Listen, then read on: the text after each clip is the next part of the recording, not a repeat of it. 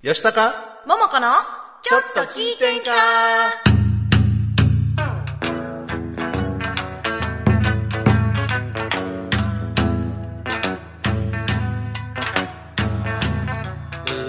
さては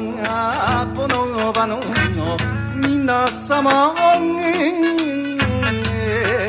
ちょいと出ました私もお見かけ通りの余弱杯で四のほいほいこんばんはこんばんは先輩吉高です戸川ももこです11月26日金曜日午後7時を回りました今週も大阪府大東市住の堂にあります大東 FM スタジオから大東 FM フェイスブックページで動画ライブ配信しております収録版を大東 FM ホームページ YouTube、アンカー、Spotify で配信しますのでそちらの方もよろしくお願いいたしますいやもう11月最終金曜日です最終もう最終ですよ来週から12月てか今年やばくない ですかもう毎年こんなん言ってるかもわめからへんっちゃ早い早いですよねなん早かい間違いないなんともう今年も残り35日怖いなあなんか年取るはずやわって思いますよね本当に本当まあまあもうね11月も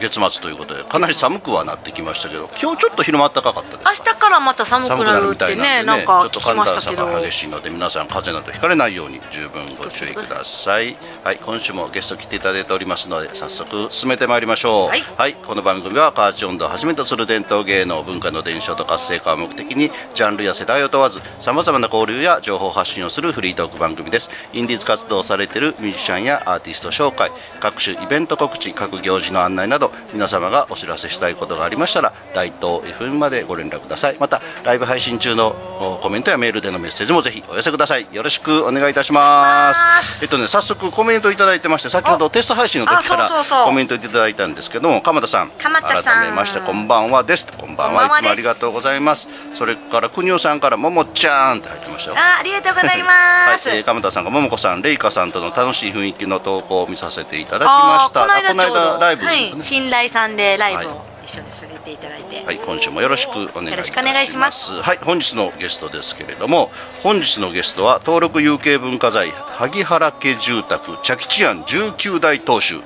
で八尾市芸術文化振興審議会委員の萩原浩二さんです。こんばんは。はいこんばんはよろしくお願いしお願いしますます。お久しぶりでお久しぶりでございまごすざいまして、3年ぶり4年ぶりぐそうらいねですかね。 3年前に1回ね、あのー出てはるところにそうそう、恩師のね、盆踊りに来ていただいて。えーはい。それでそうなんですよ。実は我々高校の同級同生。級生で高校の同級生高校の同級生なんですけど、はい初めましてそう、初めほぼ初めましてみたいな。そう在そういうの学中にはほとんど話したことないぞそう意。外と前もそんなんありましたけどね。歴代ゲストそうそんなん多いです多くないです多いですあの高校の同級生とか言いながらね、はで大学の同級生言いながらほとんど学校では喋ったことそないの当時は喋ってなかったみたいなそうそうそちょっとう人見知りがひどくて喋れ いなやかこったんな滑らかにこんなやってはるで全然イメージつかへんからねあそんなキャラじゃなかったんですかなかったんですよ、ですよ、うん、そうそうもう硬派でしたからね硬派こ硬派っていどやどんな感じあのねいや多分ね人前で喋るのが苦い手やそ人うなんですそう人見知りで ちょっと誰も話しかけるなオーラをこう意識して出してたかもわかんないですけどなんやろ笑笑ってまう時とともに変われば変わるもんやな って自分でも思うんやけど環境が人を変えるっていうねそうそうそうですということで久しぶりにありがとうございえますありがとうございます、はいざいますあのー登録文、えー登録有形文化財は萩い原家住宅茶吉庵19代として19代ですごいですね19代そうなんですよいねやつもうからなんですかうちねあのね実はもう先祖ね負け組なんですね負け組何の負け組か言ったらあの関ヶ原で負けよったんですね関ヶ原から負けた組におったんですわほんで逃げてきた場所がここの恩寺やったとへ1600年そうそうそうでそれがまあそこに土着というかうん定着したのが初代になるんですね、ーへえなるほどなるほどでそこから数えて19代目になるえーでもそこまで分かってるってすごいですねねすごいですねそうちさんその先もよし4代か5代ぐらいしか分かんない私もそうなんでですたまたまそんなとこにもね生まれたんでもうしゃあなしにねちょっと生きてみましたね生きてみましたひひひひひじいちゃんみたいな感じですひひねがなほんまにもうねそうなんですよねこのますごあいチャキチアンっていうのはジャッキーチアンそうなんですえーよとちょっと変わった名前でしょはいはいあのもともとね、まあその負け組でまあ来た時は、まあただのまあそこに定着してた人やったんですが、まあ大和川付け替えした時に、でわかりますかね、大和川という川が今はこはうい堺に流れてますやあの堺の方のん。ねえ昔はこの八尾のあたりでくるっと曲がって淀川の方行っとったわけですよ。へえあそうなんですかえその淀川行ってたみ川がくっとこう堺の方行ったわけです。へえな昔の大和川の跡地に何植えようかって言って河内木綿植えたわけですよ、はいはいはいはいでそれがおよそまあ250年前ぐらいやとうんうんでその時にうちの先祖があ河内木綿の問屋商かって思ったわけです、はいはで問屋する時の屋号に茶屋吉兵衛ってつけたんいうですんうんね、あそれはお名前じゃなくてその屋屋号号屋号うんなるほどえ名前はまあ代々もう萩原という名前をと、はいはいはいやってたんですが、まあ、屋号として茶屋吉兵衛うん茶屋吉兵衛でどうやらね村の人から茶吉さんって言われてるあああなるほどねはいはいはいなんで分かったかというとこの古文書が出てきて古文書にと「茶吉さん」って書いてあるんですねはいはいはいあ茶吉さんかと。でこれまあリノベーションするにあたって、まあ、その250年前に建てた建物がまあ残っとる、でそれをじゃあなんかネーミングせんとなんかおもんないなと思って「はい茶吉さん茶吉ちゃん茶吉ちゃんあーなるほどあ茶吉ちゃんええやん」ってもうみんなでこうなったわ茶けです吉わ庵という名前は最近さいそれも最近ですあーなるねほどなるほどもともとは茶屋吉兵衛うで茶吉さん茶吉さんって言われだてったたんんでですすねね家に古文書があるっていう環境もすごいですよすごねいね本当にまあこれがまたねボロボロの家やったんですわ、でへー塚を思うとやっぱりこう直していかなあかんとかはい整理せなあかんとやっぱりいろんなもん出てきおるんですね、その古文書もトラックね何台6台分ぐらい出てきたんですね、不代分の古文え書ー今でも八尾市に行ってこう調査してもらあっあーてるんなでるすよねほどそうかあー歴史的なそうですよねね文化財でも本当財産ですよねうんまあ、八尾にとってはその江戸時代どんな経済やったかっていうのがようわかるんですあーどこで取れてどこで追ってどこに売っていったかっていうのがわかる資料なんでねはいはいはいまはあまあ一応貴重な資料ということで、まあ、八尾市の方で今まだ調査しても3年経つんですがまだ終われへんいうん続けすまごすいねなこれもまあ茶吉庵っていうはいまあ言えば古民家じゃない古民家そうこれ200ね築でも250年の古民家です萩ね原さん生まれ育ったのはこの家じゃないいやこの家ですあこの家で生まれ育こっの家で生まれ育ってるんですねへすごいそういやそそもうねでも寒かったんですよ冬なん かたそれはまあそうやね風通しええから風通しいいし風が吹くと下から風が来よんねんねこれねあー床下から隙間風っていうかまあまあやっぱこのそうですねよ家の中でどてら来てやながらねへ息吐いたら白なるっていう家に住んでましたからねーいやそれでもねなんかやっぱり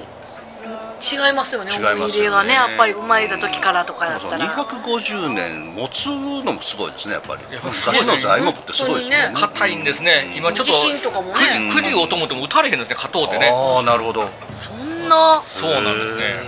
ねいやまあでもこの、まあ、古民家ね、んまあ、まあ親父とおふくろまだ住んでるんですけど、はいはいはいまあ、80になった4年前、80になった時にね「お前これどないする?」と「えーお前これ続くんか?」って言われた時に「はい俺嫌や」言うてうんなるほどいやもう違うとこ住んでるし、うんあのガチャっていう扉に憧れ ていや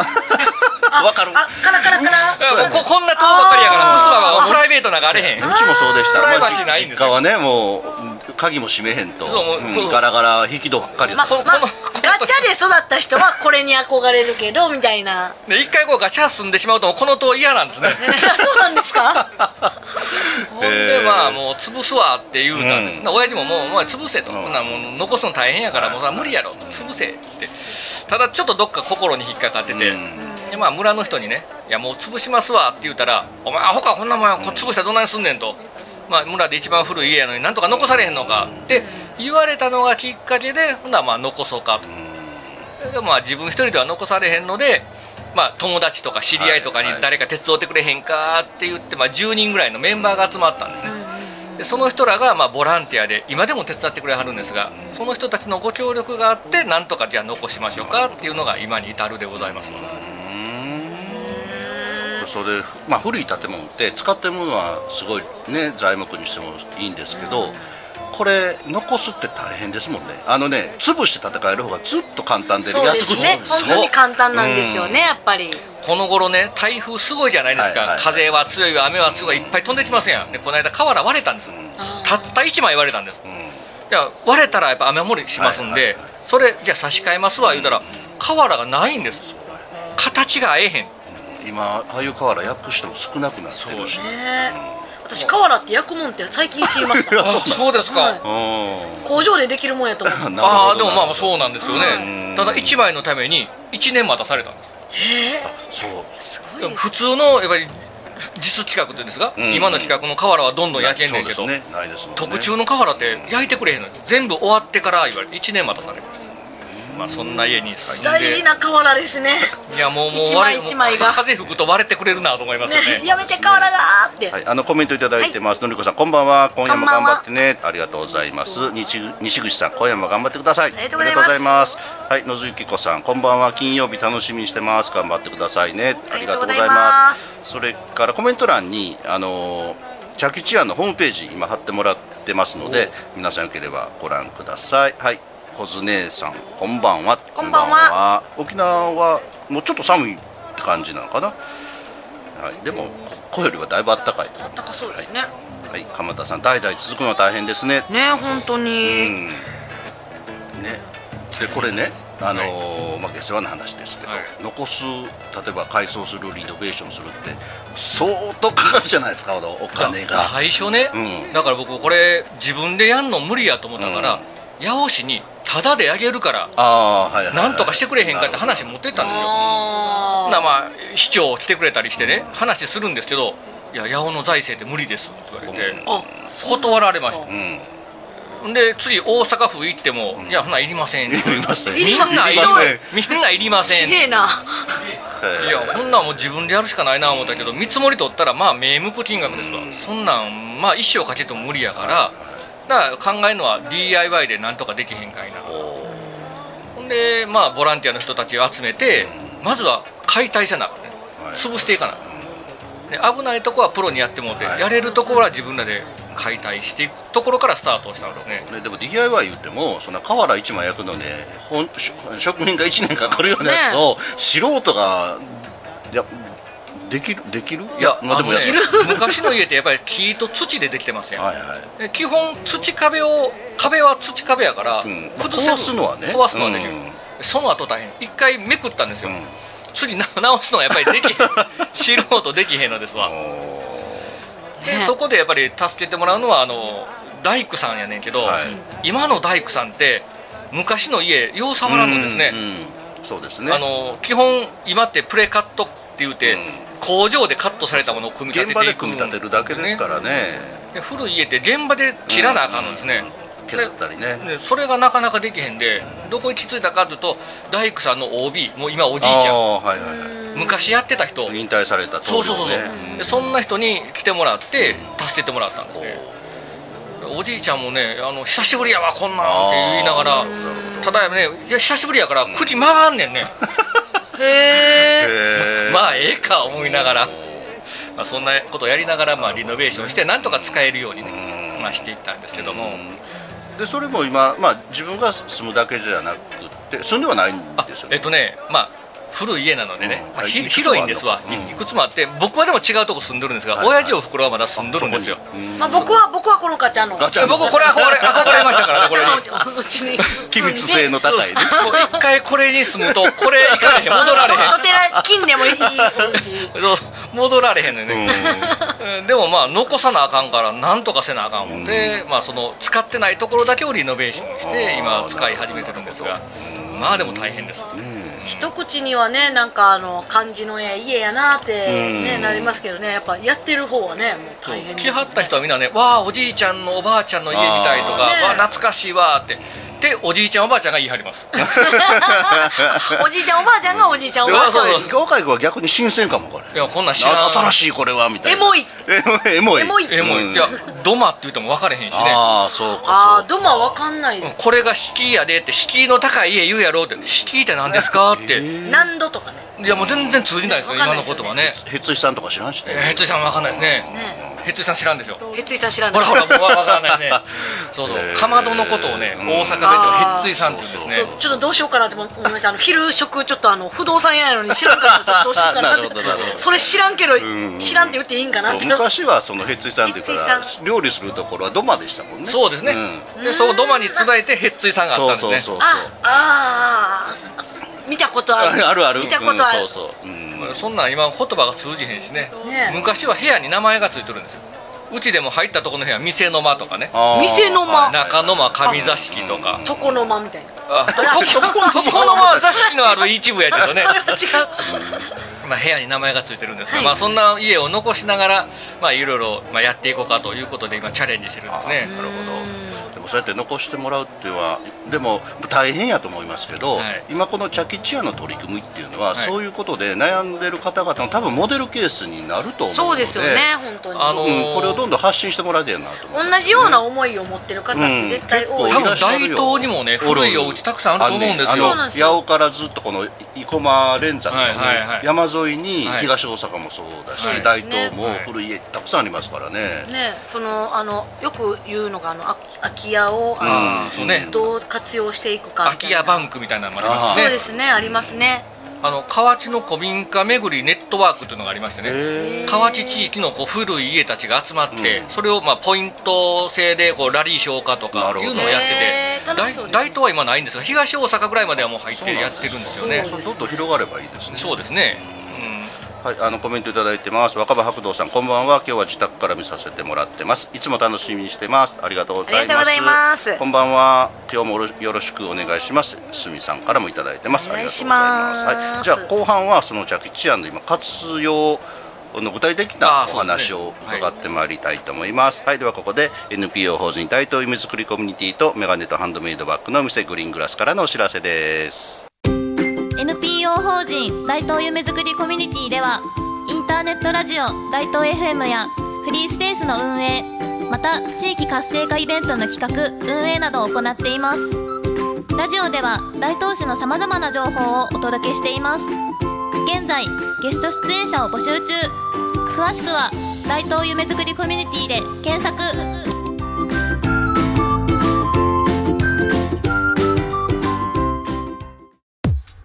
なんか今日雰囲気ちゃうねなんやと思うえ、何実はメガネあ、ほんまやそんな色意外やわお店の人に選んでもらってんけどそれがすっごく良かってんそれってどこの店あなたに似合うメガネとことん選びますグリーングラス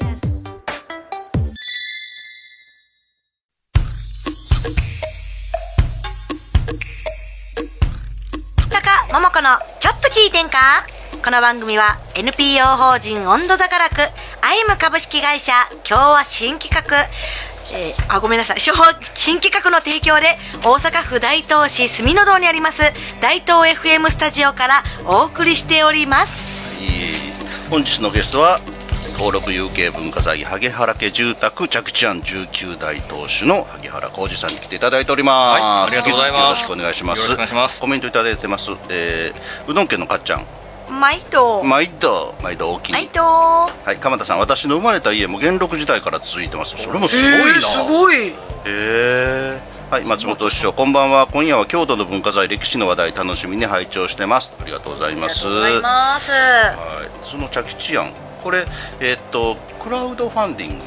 そうなんですよであクラウドファンディングそうクラウドファンディング最初ねクラウドファンディング2回やったんですけど、うんまあ、目的はまあ資金を集めること、はいはいでそれよりもやっぱここに注目してもらうことっていうのを大きな目的にしましたですねでいきなり、まあ、やります言うても誰も知らんわけなので、はいえこんな建物です協力してくれませんかっていうのでクラウドファンディング利用しました、うん、あそういう利用の仕方もありますよはねい。この着地案プロジェクトって、はい20年計画なんで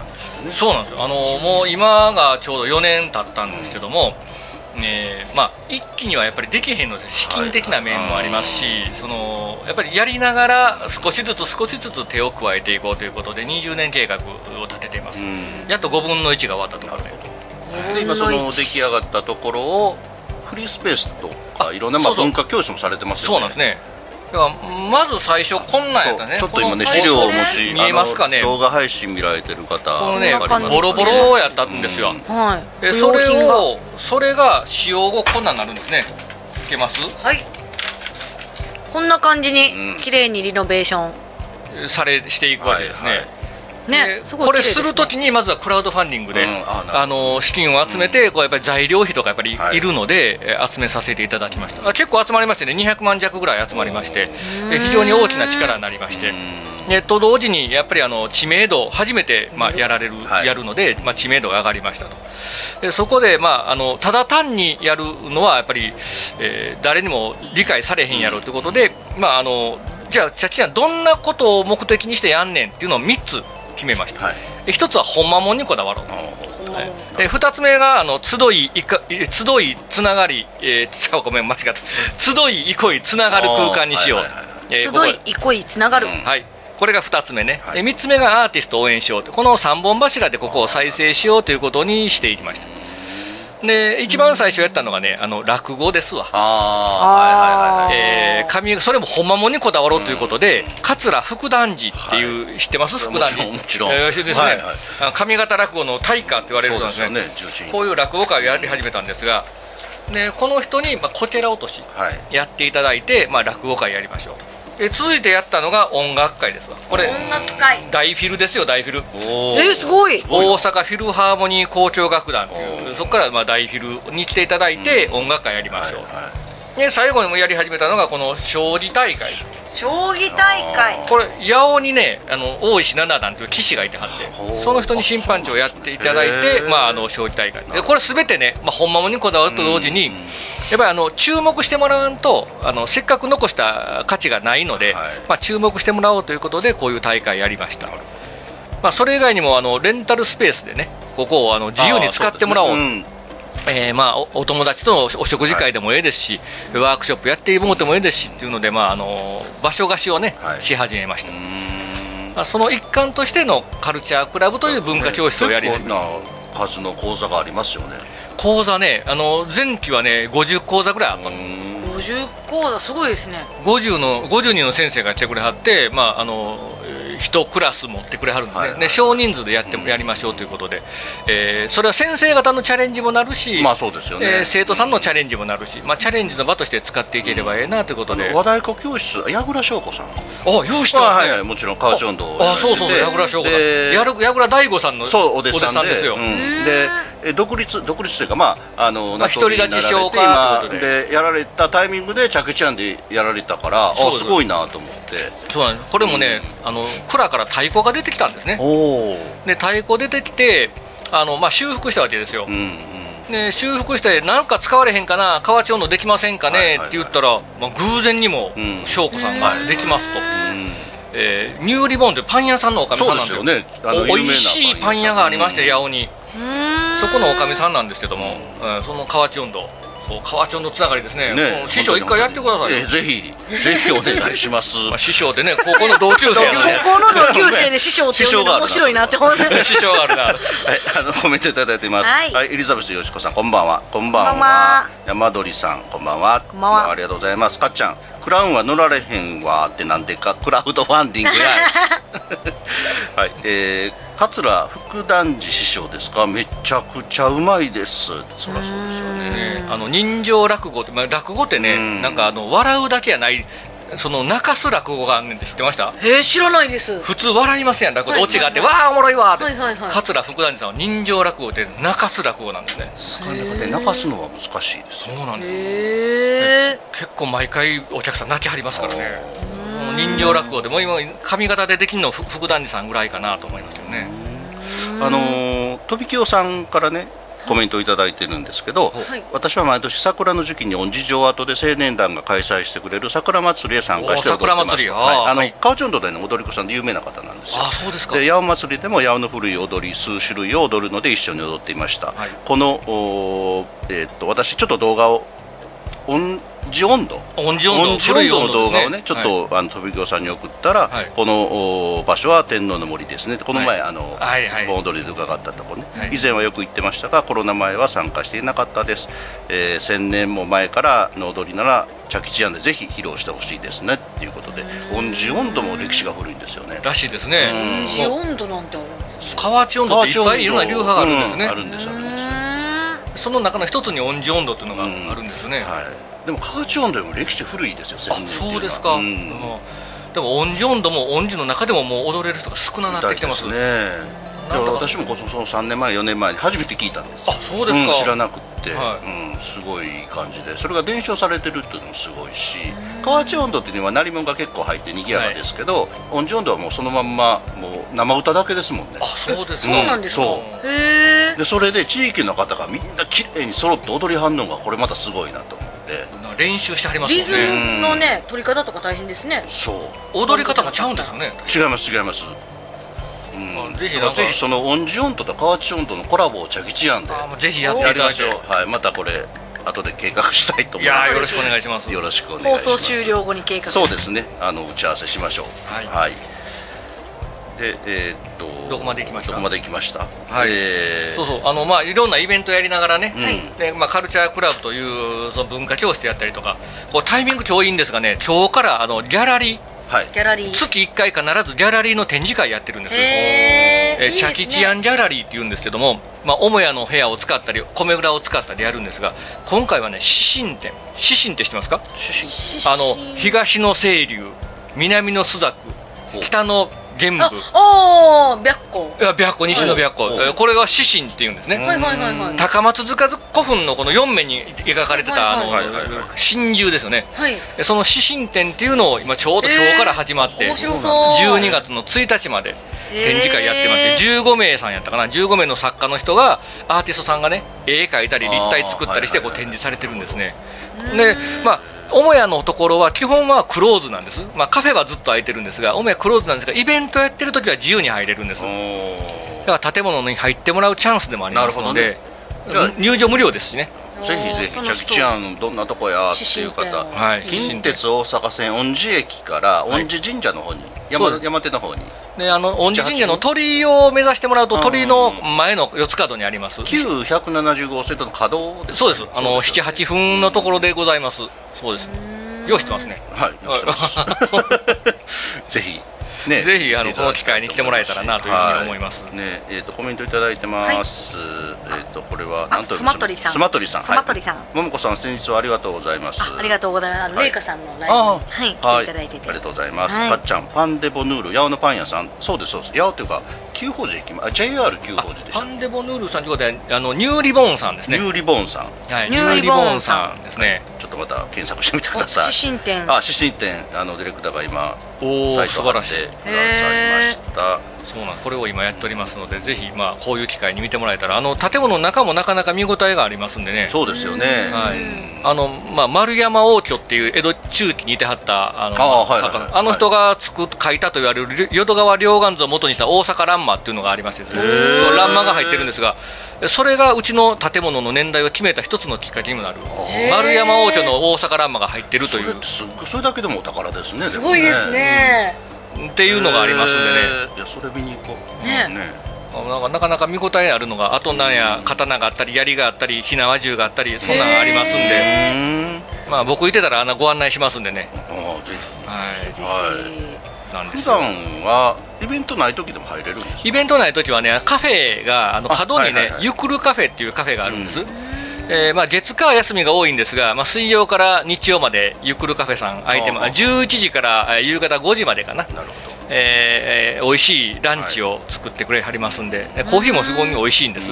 あでもそんなところでカフェっていいですね、うん、ですよね。ねうん最近古民家カフェとかも流行ってますからね。そうなんですそうなんですでまあ彼らのとも出会いもね、まあ、飲み会で出会ってねへ飲みー会でで自己紹介初めて会った時うにん自己紹介で、まあ、彼があのまあカフェをやりたいはいはい。で名前が純っていう名前やから、うん純喫茶をやりたいって いうなんか一ビった話をしてたんでおおで僕は古民家持ってます言ったら、うん向こう古民家カフェやりたいですへーほんで一回じゃあ見に来てうよんって来てもらったのにリノベーション前ですわーボロボロの時に来てうん彼唖然として「ここですか?」でもそこから彼らも自分らで DIY で壁潰したり屋根あのへー天井を落としたりしそての絶対いい雰囲気になってますよね、さっき写真やカフェちょっと一部載ってたんですよねあそうなんですかえもう一個前もうちょっと前のところにねカフェが載っておりましてはい、まあそのいカフェはなかなかおしゃれでございます、えーコメントいただいてます小川教授こんばんはあこんばんはありがとうございます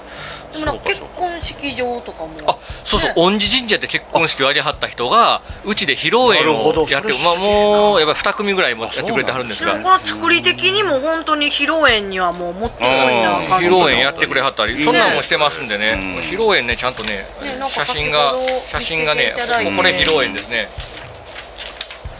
ね見えるかな、うんよく配信披露宴まあそれはそういう宴会もできるといああうなかるほどねちゃんとあの料亭からお食事取ってね、えーやってもらいますろんなことできますねあいや今回あの特筆すべきはこのウッドデッキでババーーベベキキュューーができるこれやこれすごい素敵なんですこれこうウッドデッキでバーベキューができるっていう、うんですねこういうふうなの始めましたんでむっちゃおしゃれでございます、あのぜひチャキチアンで検索すればホームページあごそう覧いただけますですいろんなものをあの告知してますんでうんはいまたあの文化教室受けられる方もいいでしょうし自分こんなんやりたいという方も、ね、あそうそうそうそう教室をやりたいという方もいらっしゃると思うんでぜひお問い合わせください、雰囲気のいいところでね、ありがなんとうごかざいできといまするうと。ことでもうお別れの時間え早い時ですね間超えてしまいましたね超えてしまいましたはい最後にちょっと告知しときましょうか文子さんしときましょうか。はいえーえとーイベント告知はいそうですね。あの12月4日にですね、えっ、と隅の道南側にあります末広公園で、あの大東キャンドルナイトっていうのがあるんですけれども、そちらで MC とちょっとちょっとだけ歌とやったはい歌わせていただきます。またね北側でもねあの大東スマイルミネーションとかもやあって。今日今飾り付けというかなんかコーチやってましたねあ、そう始まったそうですね。うんはいでなんかどちらもあの4日になんかてんてんそちらも点灯式が4日にあるみたいなんで、あ四日ねはい北でも南でも川隅の道が面白いですよ、もう明るくなります。は、はいぜひお越しください。い、お越しください。ということで、えー今週のゲストは登録有形文化財萩原家住宅着地案19代当主の萩原浩二さんでした。ありがとうございました。ありがとうございましたはいまたねこの後どうなったかっていうのも続編を、ねああ本よ当ろでしくおす願いねししまたすいと思いますので、はい、またお越しくださ20年計画ですから20年計画。生きてるうちに。はい生きてるうちにということで、はい今週はこの辺で失礼いたします。皆さん良い週末をお過ごしください。ありがとうございました。ありがとうございました。あー